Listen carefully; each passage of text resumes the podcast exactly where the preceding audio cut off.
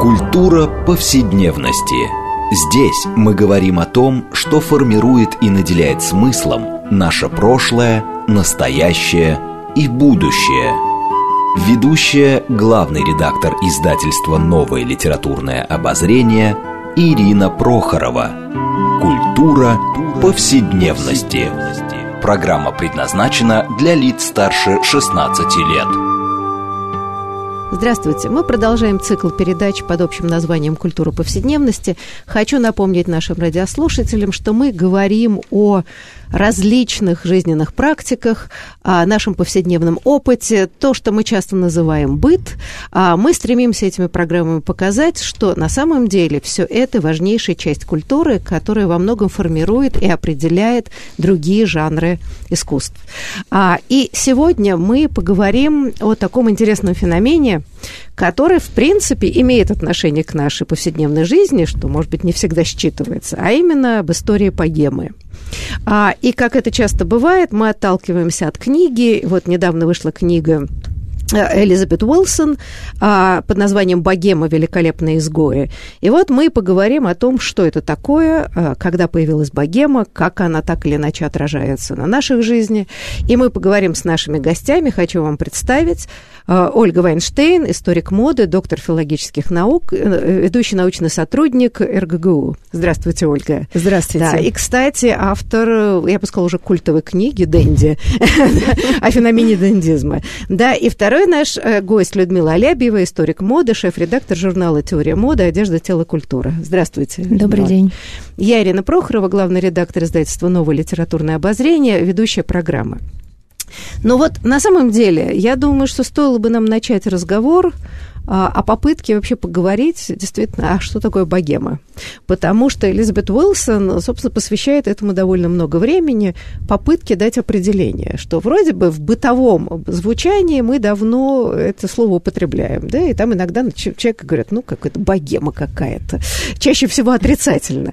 А вот, по большому счету, можем ли мы как-то дать какое-то рабочее определение? Вот что такое богема? А самое интересное, что э, да, Элизабет угу. Уилсон, которая пытается на протяжении всей книги дать определение этому понятию, в конце концов э, приходит к мысли о том, что однозначного определения этому понятию мы дать не можем. Но вот как бы, да, тем не менее, поиски начинаются, наверное, с XIX века, да, когда, собственно, сам феномен Э, формируется, точнее, да, вот как бы он ощутимо присутствует для современников, и ему дают вот такое вот интересное название богема. Про название мы, наверное, потом поговорим, а вообще... Да, можно идти от названия или от истории. Да, ну, на самом деле, название так или иначе связано с историей, да? Давайте, может быть, мы попробуем как-то определить. Но а, на самом деле, я думаю, в бытовом восприятии, так, когда люди употребляют, да, имеется в виду, это какая-то группа людей или человек, который ведет вот какой-то такой вольный, часто развратный, э, линия, я не знаю, образ жизни, бездельника, в общем, человека, не включенного в такой ритм жизни, обязательств, э, регулярной работы. Ну, в общем, вот, да, вот есть какая-то идея человека вне общества. А, строго говоря, если мы подойдем к этому феномену более глубоко, Ольга, как вы считаете? Ну, э, действительно, э, вот само слово «богема» входит в оборот э, в первой трети XIX века, и ну, географически это отсылает вот к Богемии, район Чехии, откуда вот во Францию часто э, приходили э, цыгане, румыны, и тогда вот э, именно эти цыгане э, дали название вот, э, ну, богемные люди, то есть э, какое-то вольное племя э, в пестрых, Богемии, в пестрых да? одеждах, да, да. да, вот такие богемцы, mm-hmm. э, как бы, и вот э, это послужило послужило собирательным названием для э, самых разных, э, ну, таких социальных групп. Среди них были и, э, ну, просто там вот э, городские низы, такие вот представители полубродячих профессий, там, скажем, э, циркачи, там, шарманщики. Э, потом так стали называть, скажем, фланеров, э, там, грезеток. И дальше постепенно вот это название стало охватывать представителей артистических профессий то есть тех, кто вот занимается свободными искусствами, ведет вольный образ жизни, то есть художники, музыканты, студенты тоже, кстати, часто, грезетки. И тогда вот уже возник вопрос, а кто такие вот эти богемные люди? И их очень трудно действительно определить как некую ну, социальную группу, потому что они не прикреплены вот какой-то определенной, скажем, там, профессиональной или социальной э, идентичности. Э, вот их скорее можно определить, э, как вот э, вы уже сказали, э, отрицательно. То есть те, кто э, не работает и, как э, сказал Бальзак, ведут элегантный образ жизни. Причем... Да-да, да, закончите. Да, ну, вот последнее, ага, что, ага. Э, вот, может быть, интересно, что богема никогда, вот это слово не функционирует как самоназвание группы. То есть вряд ли кто-то про себя скажет, вот я из богема, я представитель богемных кругов. Чаще всего так называют со стороны. И поэтому вот в этом слове всегда э, присутствует, ну, ну, может быть, точка зрения другого. Да, и вот такая скорее, вот да. немножко пренебрежительно негативная коннотация. Знаете, ну вот вы говорите правда, да, вот эта самая богема, которая, собственно, творческая среда, которая складывается в XIX mm-hmm. веке, но ведь она складывается, если употреблять слово, э, ну, как бы, мне кажется, разночинная среда. Вот, да, пестрая такая. То есть вряд ли, я не знаю, мы потом еще поговорим, можно ли разночинцев э, русских называть было богемой, нет. Но имеется в виду, что э, в этот творческий круг входили люди разных социальных групп. Из нижних сословий, так сказать, аристократы многие. Ну, например, там знаменитая Жорж Санд, соответственно, она была вполне себе высокого социального статуса, угу. которая, так сказать, вот эпатировала публику, но при этом пользовалась всеми привилегиями своего класса. Мне кажется, вот это интересный круг, да, как, как складывается эта среда, которая никогда не была однородной. Ну, то есть, с одной стороны, да, это может быть и включенный человек вполне себе в общественную жизнь, но как бы местами, да, как-то обыгрывающий и дистанцирующийся от этой самой, э, да, вот, ну, скажем, упорядоченной буржуазной действительности, да, вот примеряя вот эту вот маску богемы. На самом деле, э, вот эта вот разночинность, она во многом делает э, сложным и определение, да, потому что это и одни, и те, и другие, и пятые, и десятые, и тут мы можем действительно под этот термин, под это название подогнать, ну, всех, кого, кого угодно. Вот. Но э, в действительности, вот, наверное, какая-то такая исключенность из упорядоченной э, такой буржуазной э, повседневности, да, и артистизм, неважно, да, в какой области он проявляется, это вот, ну, одни из таких характерных черт. Это всегда угу. какой-то другой по отношению к укладу. Да, поэтому и нет, и нет самоназвания. Да, Но а, кстати, вот... да, простите, я хочу ага. сказать, значит, Элизабет Уилсон, а, э, значит, приводит э, ряд цитат, а, в том числе это поэта-битника Кеннеда Рексфорда, значит, который говорит о том, что в Вавилоне не было бодлеров. То есть в древней вавилонской культуре для богемы не было места. Ну вот насчет Вавилона не знаю, мы там не жили, и мало это. Но на самом деле, да, Элизабет Уотсон утверждает, что в средневековой ренессансной Европе свободомыслящему художнику, бунтарю, а, просто не приходилось надеяться ни на понимание, ни на терпимость, что художник был скромным ремесленником, он был включен в общество и скорее был слугой общества, нежели его критиком. А вот здесь я бы хотела возразить, а как-то она не, не упоминает вообще вагантов, Угу. А, вообще бродячие, вообще актеры, циркачи, потом студенты тоже средневековые, которые были, собственно говоря, с 11 по 14 век. Это вообще-то средневековье позднее, угу. а, да, и такое развитое средневековье. Как раз потом появились трубадуры к 14 веку, которые бродили от, от одного, так сказать, двора к другому. И на самом деле, как мне представляется, вот даже в таком сословном средневековом обществе вот эта маргинальная группа творческая, тоже существовало.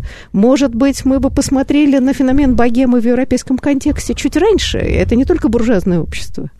Как вы считаете? Ну, да? безусловно, можно расширительно это все да. трактовать, но самое интересное, что вот э, мы говорим сейчас о таких маргинальных э, кругах, да, там, средневековье или возрождении, любопытно, что и как бы и группы, судя по всему, формируются, э, что видно, да, там, наблюдателю в XIX веке, и название тоже к ним, так сказать, вот тут же находится подходящее, ровно тогда, когда и литературная профессия, и прочие профессии, прежде бывшие, скорее не оформившимися, происходит профессиональная профессионализация литературного труда в XIX веке. Собственно, и одновременно да, формируется вот понимание того, что эти литераторы могут вместе с тем быть как бы и вне вот этого устройства э, общественного. Но да, согласна, что можно и Кристофер, Кристофера Марлоу тоже к богеме причислить.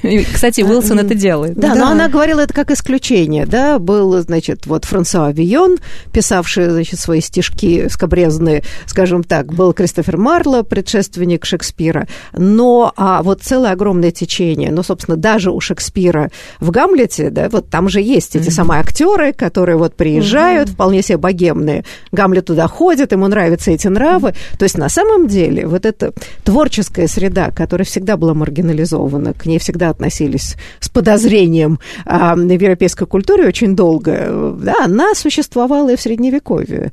Другое дело, что она расцвела с конца XVIII века и получила в каком-то смысле социальное признание. Вот ну, здесь, мне кажется, воль, интересно. Вольные да. профессии всегда да. были, и, конечно, вот такая студенческая среда, школярская, mm-hmm. вот те же ваганты, конечно, я думаю, к ним совершенно нормально применить э, вот, э, название богемы, но действительно, вот э, вернусь вот к мысли Людмилы, что по-настоящему вот это оформляется как феномен с начала XIX века, поскольку это период романтизма. И вот как раз вот это острое переживание, что я не такой, как все, что я вот исключительно отдельная личность, что я не хочу жить по э, правилам буржуазного вот распорядка, когда все распланировано.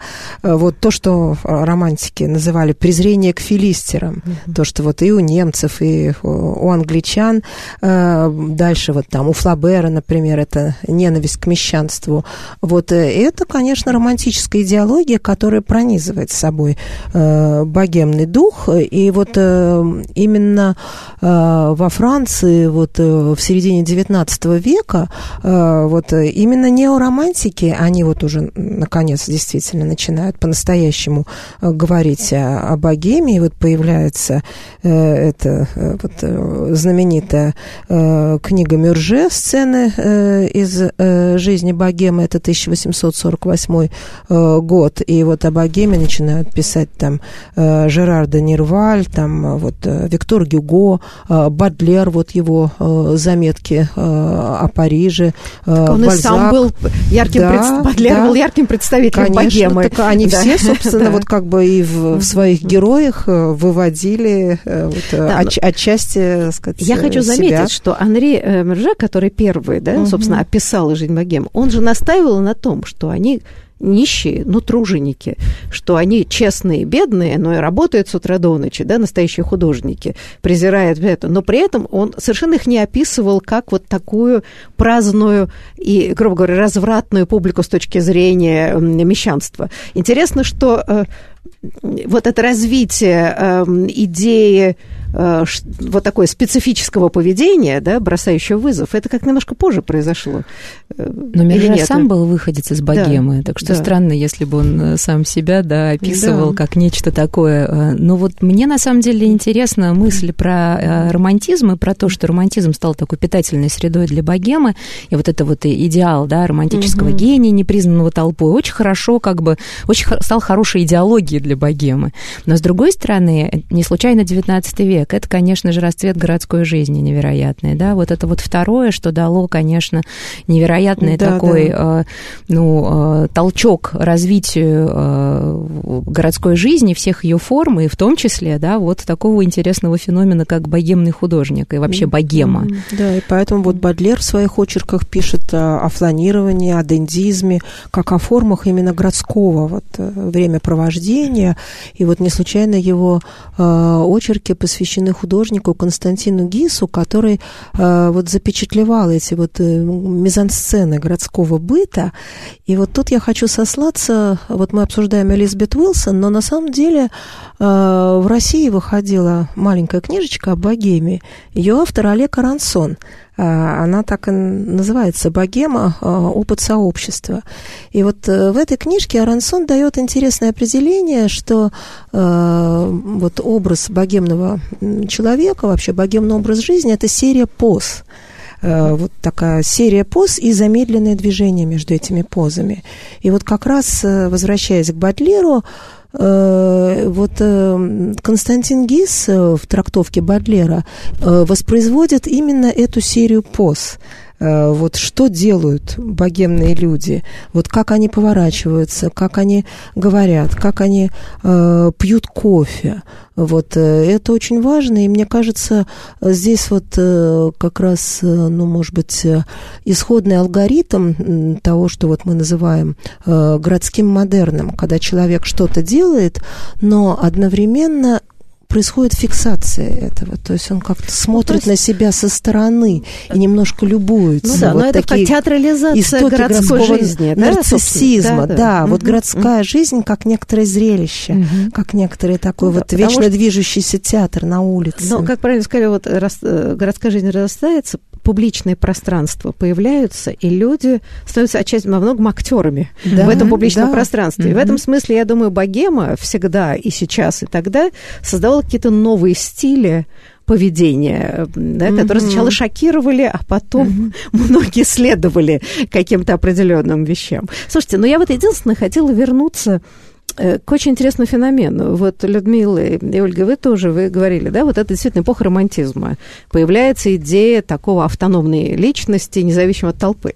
Но, действительно, парадокс заключается в том, что ровно в это время литература становится частью э, рынка литературного. Только тогда и складывается. То есть первый раз за долгую историю развития литературы э, художник, якобы независимый, вполне может стать коммерчески успешным писателем писателем, да? да можно и рукопись продать. Да, совершенно верно. И это становится настоящей профессией, а при этом человек говорит, что ему плевать на толпу, он выше ее, что на самом деле, конечно, смешно, а, потому что так можно было себя вести, грубо говоря, там, сто лет назад, когда художники вообще разговора о свободе не было. Они были при дворе, и высшая карьера художника была писать оды царю, и, соответственно, получать за это жалование. Вот это, это как раз и есть поза.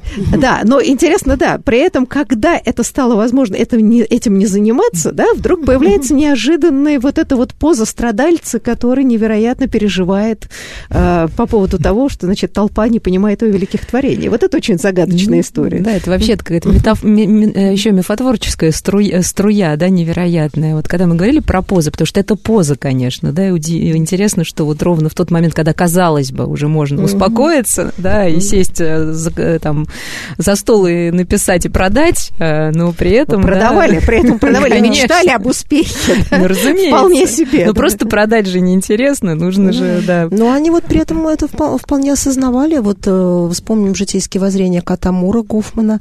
Там вот с одной стороны вот этот вдохновенный капельмейстер, который, кстати, вот э, пишет оперы.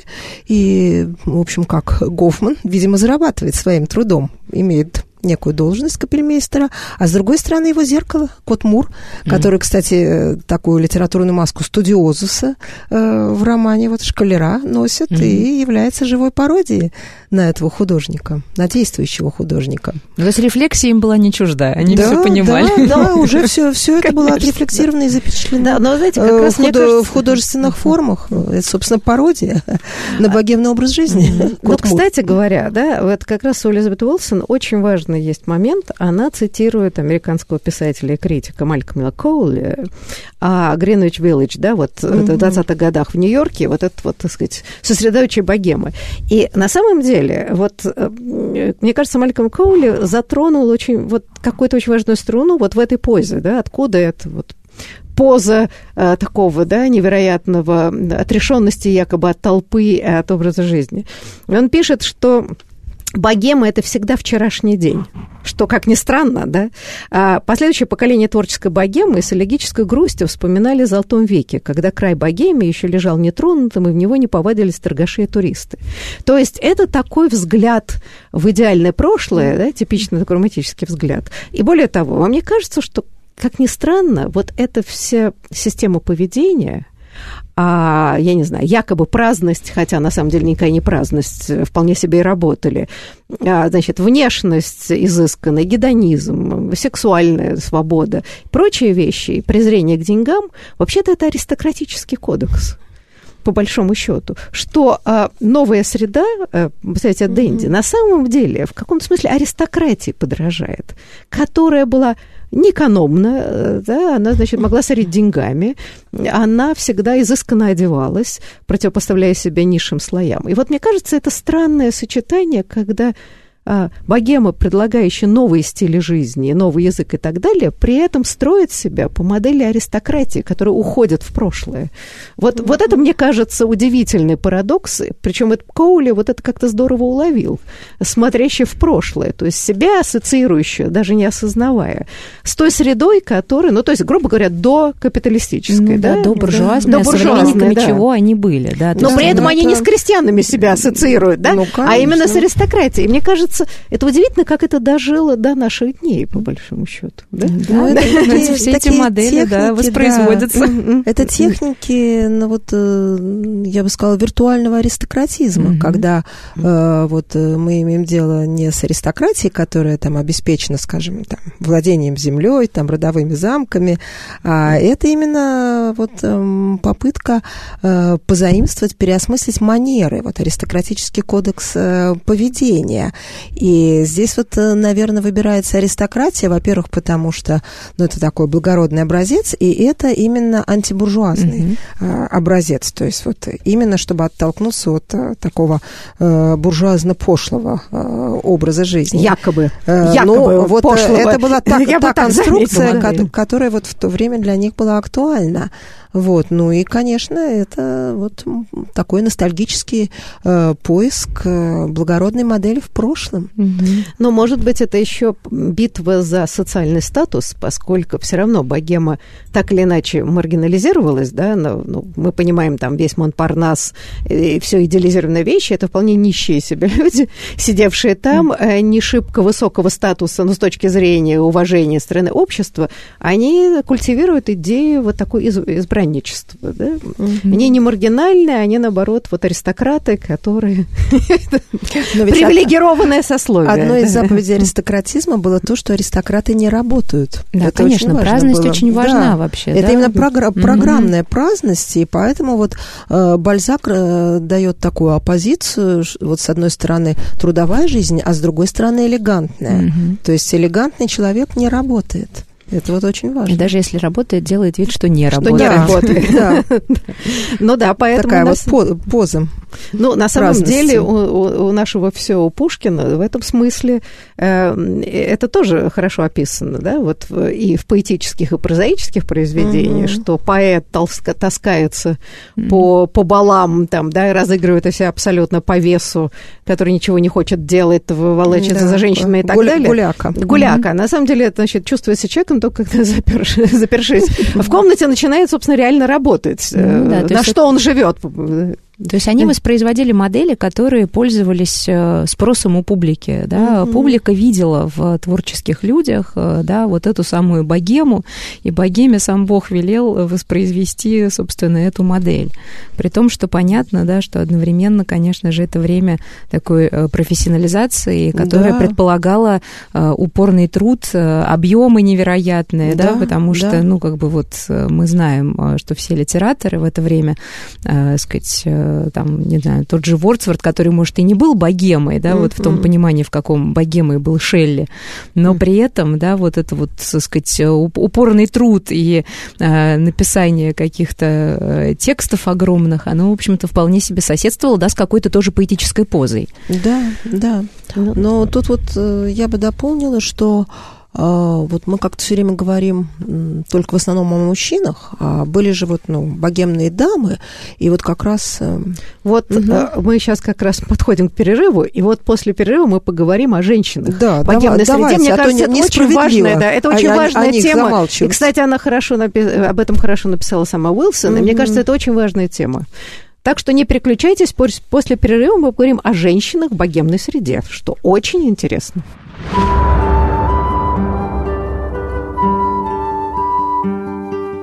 Здесь мы говорим о том, что формирует и наделяет смыслом наше прошлое, настоящее и будущее. Культура повседневности. Мы продолжаем наш цикл передач под общим названием «Культура повседневности». Напомню, что сегодня мы говорим об истории богемы, отталкиваясь от книги Элизабет Уилсон «Богема. Великолепные изгои». А, и напомню, что наши гости сегодня Ольга Вайнштейн, историк моды, доктор филологических наук, ведущий научный сотрудник РГГУ, и Людмила Алябьева, историк моды, шеф-редактор журнала «Теория моды. Одежда, тело, культура». Я Ирина Прохорова, главный редактор издательства «Новое литературное обозрение», ведущая программы. Значит, вот мы остановились перед перерывом на самом интересном месте, а именно о роли женщины – богеме. Потому что, э, честно говоря, действительно все имена и большей частью имена богемы, богемы это мужчины. А женщин там как-то либо мы мало знаем, либо их вообще было мало. Вот давайте на эту тему поговорим. Собственно, что значила богемная жизнь для женщины? Открывала для нее ли это какие-то новые двери? Эм, или, или вообще вот судьба женщины э, внутри богемного круга? Ольга, вы начали эту тему, вам и Да, ну я вот сделаю такой первый заход в эту большую проблематику. Конечно, для женщин 19 XIX веке тоже открывались а, новые возможности, вот такое новое пространство свободы, и в том числе вот а, в богемных кругах а, вот было масса девушек, дам, женщин, которые просто там задавали тон, играли ведущую роль, и вовсе не всегда это были, ну, просто такие вот вольные подруги художников. Были, например, такие вот женщины, которые зарабатывали сами себе на жизнь, э, вели самостоятельный совершенно образ жизни. Вот, скажем, парижские грезетки. Э, это были чаще всего модистки, э, белошвейки, цветочницы. Их, собственно, вот и назвали грезетки, потому что они носили серые платья, вот от слова «гри», а серые. И э, они сами зарабатывали себе, то есть они вот вышли вот из тех, так сказать, э, ну вот из той оппозиции, которая обычно открывалась перед э, девушками, что или э, они идут э, вот э, там э, в монастырь, или они становятся, сказать, на или замуж. Там, или, или замуж, э, или, ну, э, куртизанки. На улицу. Да, на улицу, если называть вещи своими именами. Нет, появляются вот новые возможности. И вот эти скромные работающие э, девушки, вот будь то модистка или, скажем, натурщица, они становятся э, новыми героинями того времени. Вот вспомним, например, э, замечательный роман Жоржа Дюмарье э, вот э, Трильби, где как раз вот э, Трильби это такая девушка, которая там потом становится знаменитой э, певицей, но вначале она вот натурщица, которая знаменита своими э, замечательно красивыми ножками. И она сама зарабатывает себе на жизнь. Это да, но мы понимаем, что отношение было к, к ним двойственное. А, как и к богеме. Как и к богеме в целом. Конечно. Потому что все равно уклад жизни был, что женщина должна быть в семье, дома, она прежде всего, значит, хранится очага, детей. А появление женщин, которые вынуждены часто должны были сами себя обеспечивать, в общем, встречалось с обществом по-разному. И, кстати, очень интересно, вот в книге Веры Кадины Мельчины «Париж» в первой трети 19 века. Она ведь там показывает, как туристы реагируют, приезжающие после французской революции, когда все утряслось, да, и приезжали из более консервативной среды, из России особенно, да, где были потрясены, э, сколько женщин они видели включенных вот в городскую жизнь. Потому что в России было немыслимо грезетки, и, значит, все эти профессии были, как правило, если они были, то это были приезжие француженки в Россию, да, и они занимали особое положение, что в России совершенно не присутствовала идея, что женщина может зарабатывать. Ну да, то есть женщина в публичной сфере mm-hmm. это вообще большая проблема для 19 столетия, поскольку, ну как бы, да, мы знаем, что существовала вот эта философия, например, там, викторианской Англии, что женщина это такой ангел в доме, mm-hmm. да, то есть она должна исключительно отвечать за состояние дома, детей и мужа, и не дай бог она куда-нибудь выйдет. Но она может, конечно, выйти в магазин за покупками, а больше ее особенно ни, нигде и не видели, да, поэтому вот какая-то такая профессионализация женщины, э, совпавшая, да, вот с э, прочими процессами, она как бы привела к тому, что среди богемы, конечно же, были женщины, но я согласна с тем, что у них все-таки положение было еще даже более двойственное, чем у мужчин, э, принадлежащих богеме. Возьмем не французский пример, а возьмем, например, английский пример, прерафаэлитское братство, и все угу. эти многочисленные модели, которые состояли или в официальных, или не в официальных отношениях с художниками, да, это была такая, в общем-то, история э, проблематичная, да, поскольку, с одной стороны, они были близки вот этим вот э, популярным художникам, э, выступали их постоянными моделями. И, кстати говоря, очень многие благодаря этому начали э, писать и сами рисовать. То есть для них это был такой да. своеобразный социальный лифт. Эли, Элизабет. Элизабет Сидл, да, подруга да. Данте Габриэля Рассетти. Но, с другой стороны, и она же пала жертвой вот этих вот жизнетворческих богемных угу. устремлений, потому что он-то и в ней видел будучи Данте Габриэль Рассетти, он-то в ней видел Беатриче, ну и как бы писал ее исключительно, да, в таком состоянии умирания. А она сама уже писала стихи в это время и писала собственные портреты совершенно иначе, то есть она вполне себе была такой уже творческой личностью. Вот, ну вот, да, жизнетворческие эксперименты – это тоже отдельная тема для богемы весьма актуальная. Но повторюсь, да, с чего начинала. Конечно же, положение женщины было более проблематичным в том, что касалось богемы. И, кстати говоря, коль скоро Э, книга вышла в библиотеке журнала «Теория моды», mm-hmm. костюмные э, истории тоже очень важны. Те же дамы из прерафаэлитского братства, mm-hmm. они носили там своеобразные такие отличные очень от мейнстримной одежды, да, там не надевали вроде бы корсеты, и это, конечно, их тоже дополнительно исключало из среды такой мейнстримной.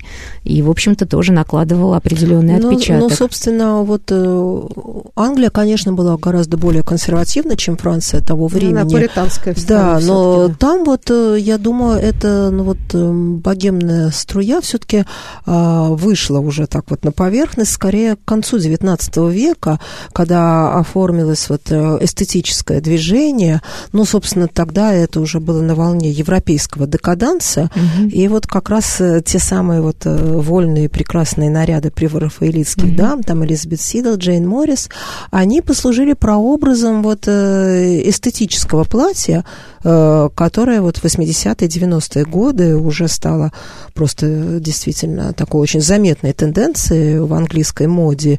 И там эти платья уже можно было видеть в магазине Liberty mm-hmm. в Лондоне.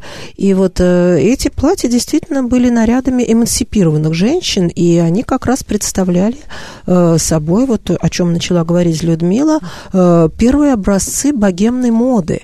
И вот как раз вот на волне э, европейского декаданса вот э, появилось, ну, целое созвездие вот таких э, ярких женских индивидуальностей, как, например, там Маркиза Казати, которая, ну, просто это ее жизнь, это такой фейерверк безумств и совершенно экстравагантных нарядов, чего там только стоит ее платье из электрических лампочек, например, или там платье-фонтан. Так что здесь вот эти женщины, они действительно во многом э, совершили такой эстетический переворот э, вот, э, в моде того ну, времени. Вы знаете, ну вот это интересно. Я сейчас просто думаю, например, в английской культуре с одной стороны, с XIX века возникает плеяда женщин-писательниц, да. Но они совсем не входят в богему, да, они матери. Э, ну, Джейн Остин, скажем, не вышла замуж принципиально, но огромное количество других э, писательниц женщин вполне себе были и хозяйками дома. Но они были укоренены вот вполне себе в такой, да, традиционной культуре. Ну, некоторые Даже... зарабатывали. Джордж Эллиот, например. Mm-hmm. Да, но, например, там, Джордж Эллиот, мне трудно сравнить с Джордж Санд. А, по, по, по стилю жизни, да, по тому, как... Э, ну, то есть Жорж Санд – это такое воплощение, собственно, богемы. Э, независимая женщина, которая берет себе мужской псевдоним, ходит в брюках, у нее огромное количество романов. Да, это вот такая французская культура, которая позволяет какой-то больше вольности. Все-таки английская культура действительно очень долго. Ну, вот если посмотреть... Но тут все-таки тоже и мужской псевдоним, mm-hmm. и, кстати, гражданский брак.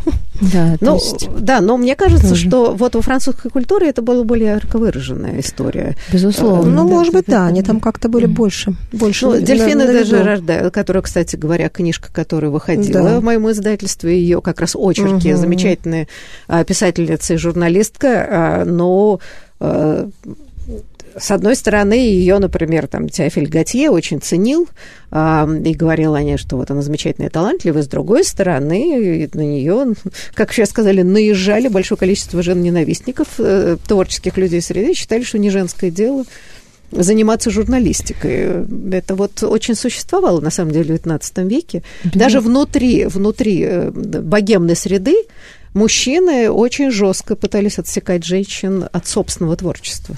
Да, женщинам вот. было, было трудно избавиться от традиционного амплуа музы mm. художника.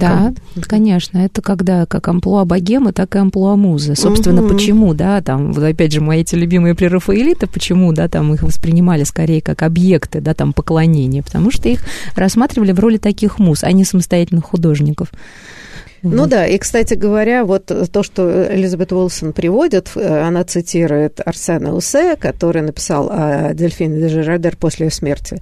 И он предположил, что о ее творчество как-то очень забыли, хотя она была популярна э, при жизни. И он написал, что э, просто она потому что была женщиной. И женщине, чтобы прославиться, требуется больше гениальности, чем мужчине. Общество, mm-hmm. общество пугают синие чулки и женщины глубокого ума.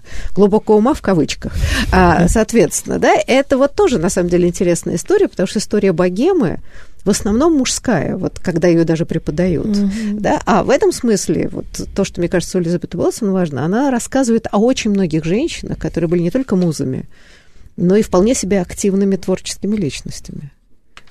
Да, да, да в, и в, в этом плане просто вот надо как-то отдать дань уважения Элиз, Элизабет Уилсон, потому что ну, в этой книге она последовательно воплощает э, свою идеологию, а она э, феминистка, британская феминистка, социалистка, это видно и в других ее книгах, и в этой книге просто присутствует ее личная идеология. Но так же, как и в «Облаченных в мечты», которая тоже угу. выходила в библиотеке журнала «Теория моды», вот эта вот феминистская повестка, она, конечно же, очень чувствуется, и в этом смысле, да, ну, как бы во многом Уилсон пишет э, женскую историю, да, угу. ну, как бы, которая незаслуженно оказалась э, э, за, за пределами, да, каких-то вот больших таких биографий, и в частности, ну, как бы ровно поэтому костюм становится предметом ее размышлений, да, потому что здесь, конечно же, принципиальными такими игроками всегда становятся э, женщины. Ну, вот да, в облаченных именно мечты. вот богемная мода, mm-hmm. вот здесь как раз женщины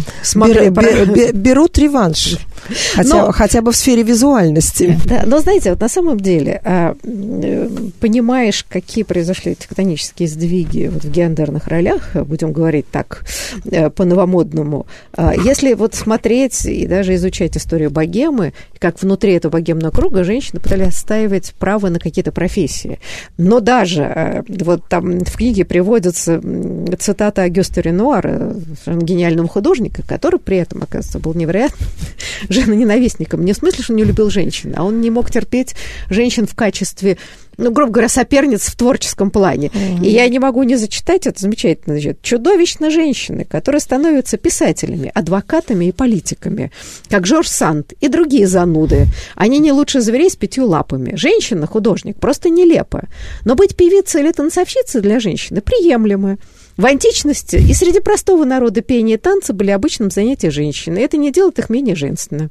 Э, изящество, вот сфера женщины, даже ее долг. То есть вот эта система предрассудков. Угу. Значит, а еще сравнительно недавно танцовщицы и актрисы были, не, не могли, да, женщины не могли выступать даже на сцене. То есть видно, как постепенно меняется представление о том, что дозволено женщине дозволено. Сейчас, наверное, никто не ставит вопрос о том, что может ли женщина быть писательницей. Ну, некоторые да. ставят, но ну, это нет, уже, это да, уже, за вот это уже маргинал. Количество. Это, ну, это уже странно, да, на всяком случае. Вот удивительно в течение краткого времени, как меняются представлений. И в каком-то смысле, мне кажется, богема сыграла здесь колоссальную роль.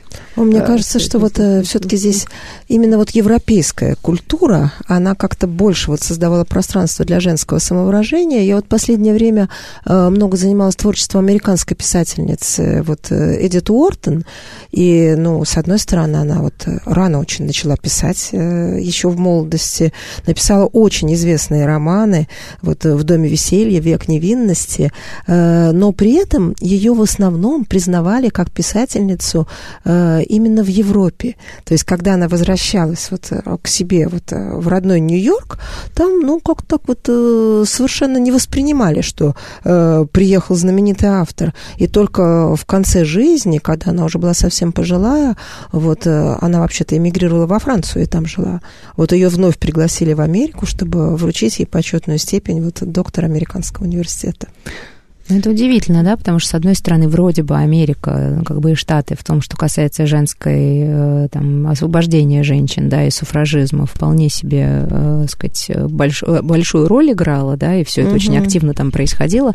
Но, с другой стороны, в вопросе вот конкретной профессионализации э, Эдит Уортон вот такой интересный ну, кейс. Дело в том, что еще она ведь вращалась исключительно в светских аристократических ну, вот, кругах. Я думаю, это важно. А там угу. это все-таки очень вот ну, такие консервативные. Конечно, и там как э, раз э, зарабатывание, заработок, да, профессии да. литературные, конечно, это ну, воспринималось Собственно, весьма... роман «Век да. невинности» ровно об этом, да. о чем был прекрасный фильм.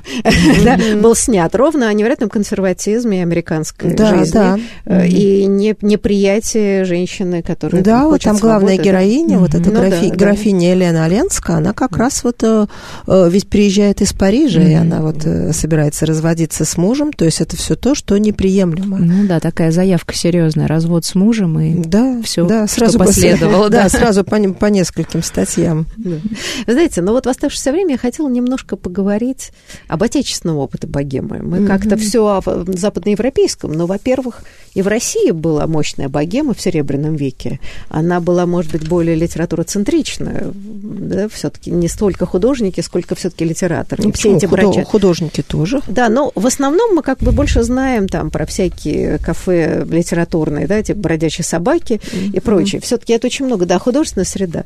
А, и, в общем-то, в этом смысле в России тоже дала дань богемы позже, да, у нас не было, мне кажется, в XIX веке трудно а, какие-нибудь там гусарские попойки или даже аристократические такие вольные, это не было богемы, это просто был, так сказать, аристократия, ну, дворянство, которое вело вполне себе угу. вот тот самый привычный образ жизни.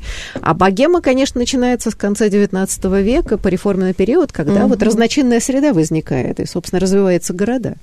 А можем ли мы считать, вот самое, мне кажется, интересно, э, что касается советской богемы, угу. послевоенной, вот это, мне кажется, вообще история не написанная. Не написанная. Как вы, Люда, считаете? Ну, да, и Оля, да? Мне кажется, да. не написано. Я, по крайней ну, мере, вот, не знаю. Мне кажется, истории. вот частично вот уже э, упоминавшийся здесь Олег Рансон, он вот какие-то такие легкие наброски этой темы дает, и он вот э, в качестве примера советской э, богемной жизни приводит 60-е годы. Да, вот шестидесятничество, вот, ну, например, там, не знаю, романы Аксенова, там э, фильмы, там «Я шагаю по Москве», вот Данелия, ну, или там «Застава Ильича», Хуц, Хуцеева, или там «Жил певчий дрозд», вот э, «Селяне». Но это вот в таком аспекте, э, что вот здесь впервые как-то заявляет о себе право вот на частную жизнь, вот частный взгляд, вот присвоение городского пространства, вот пробивается такая лирическая интонация,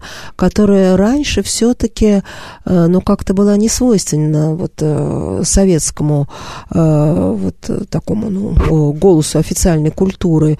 И, кроме того, вот э, вспомним «Стиляк», это уже вот, вот 50-е, 60-е годы. Да, ну, Стиляги, форцовщики. Это, да, это тоже вот это очень, очень такой вот, я думаю, ну, важный, важный росток богемной жизни. Но я хочу вам заметить, что все неофициальное искусство фактически существовало как богема. И угу. вот, э, честно говоря, в издательстве у меня много всяких воспоминаний и самих угу. художников, а, и о них воспоминаний о среде. На самом деле это подходит, вся их жизнь, вот как бы, как это все подходит идеально под определение богемы. Конечно. Э, это была маргинализованная среда в том смысле, что да, да исключенные. Они да. делали свои выставки, вполне вольные нравы были. Кто как, конечно, тем не менее. Надо сказать, что в свое время, когда мы выпустили книжку а, Михаила Гробмана, первый его «Левиафан», угу. это, он же вел всю жизнь дневник. Сейчас он живет много лет в Израиле. И вот он описывает каждый день, вот как, собственно говоря, они живут.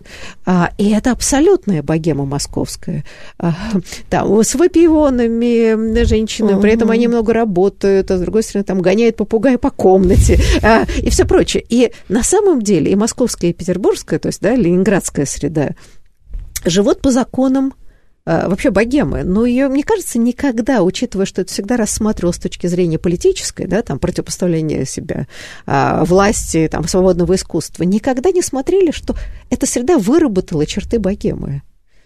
Ну, может быть, э, так не описывали в таких терминах, но вот тут, конечно, интересно, да, что вот этот вот протест и, да, там, как бы представление себя как другого внутри официальной культуры, да, угу. оно Такая внутренняя, у нас, внутренняя иммиграция. Иммиграция, да, да, она да. у нас находит вот именно такое политическое, как бы, да, вот политический такой извод, в то время как э, в XIX веке все таки богема, да, это в большей мере такой, ну, как бы протест, да, после, против буржуазного уклада жизни, а ну, здесь... Ну, мне кажется, кажется, тут вот э, даже ну, вот э, в этой нашей вот условной советской богеме были ну, разные полюса. Mm, То есть, конечно. ну, был, конечно, полюс, который больше склонялся к диссидентству, но были и люди, которые оставались внутри системы и как-то, ну, пытаясь вот ну, что-то делать, э, там, оставаясь незаметным там, на своей должности, на своей работе, тем не менее производили такие смыслы, которые были ну, абсолютно оппозиционными, абсолютно авангардными.